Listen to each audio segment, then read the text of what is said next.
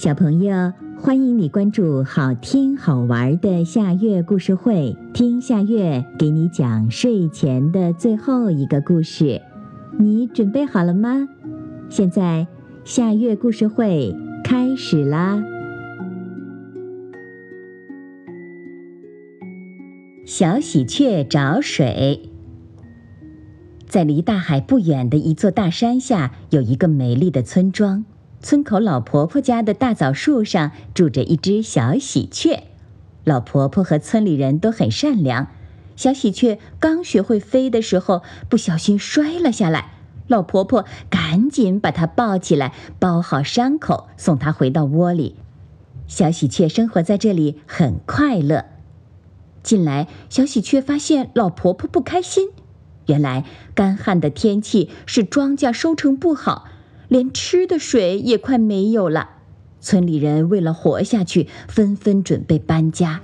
老婆婆不愿意离开家，每天都在流泪。小喜鹊很想帮助大家，决定飞出去为老婆婆的村庄找水。它飞呀飞呀飞呀，飞到了大海边，望着大海，小喜鹊对着大海喊。大海，你有一望无际的水呀，能救救老婆婆的村庄吗？大海说：“我的水是非常多，可是我的水是咸的，不能喝，也不能灌溉庄稼呀。”小喜鹊听了，连忙喝了一口，真的又咸又涩。小喜鹊只好又飞到了别处，它飞到一条小河边，问小河。小河，你的水是咸的吗？能救救老婆婆的村庄吗？小河说：“我的水是淡的，可是太少了，不能流向很远很远的地方。”小喜鹊听了以后，只好再飞到别处去找。小喜鹊飞呀飞呀飞呀，也不知道飞了多少天，它看到一条大江。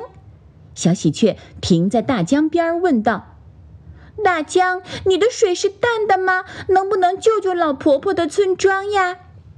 大江说：“我的水是淡的，可老婆婆的家太远了，许多大山挡住了我，不能流到那里去。”一只老喜鹊飞来，告诉小喜鹊说：“孩子，你应该到大山里去找山泉呀。”小喜鹊又急忙飞向了大山，终于在大山里找到了清清的山泉水。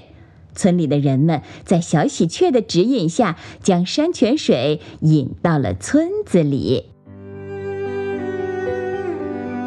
好啦，今天的故事就到这里了。可是我还想听。你可以关注好听好玩的夏月故事会。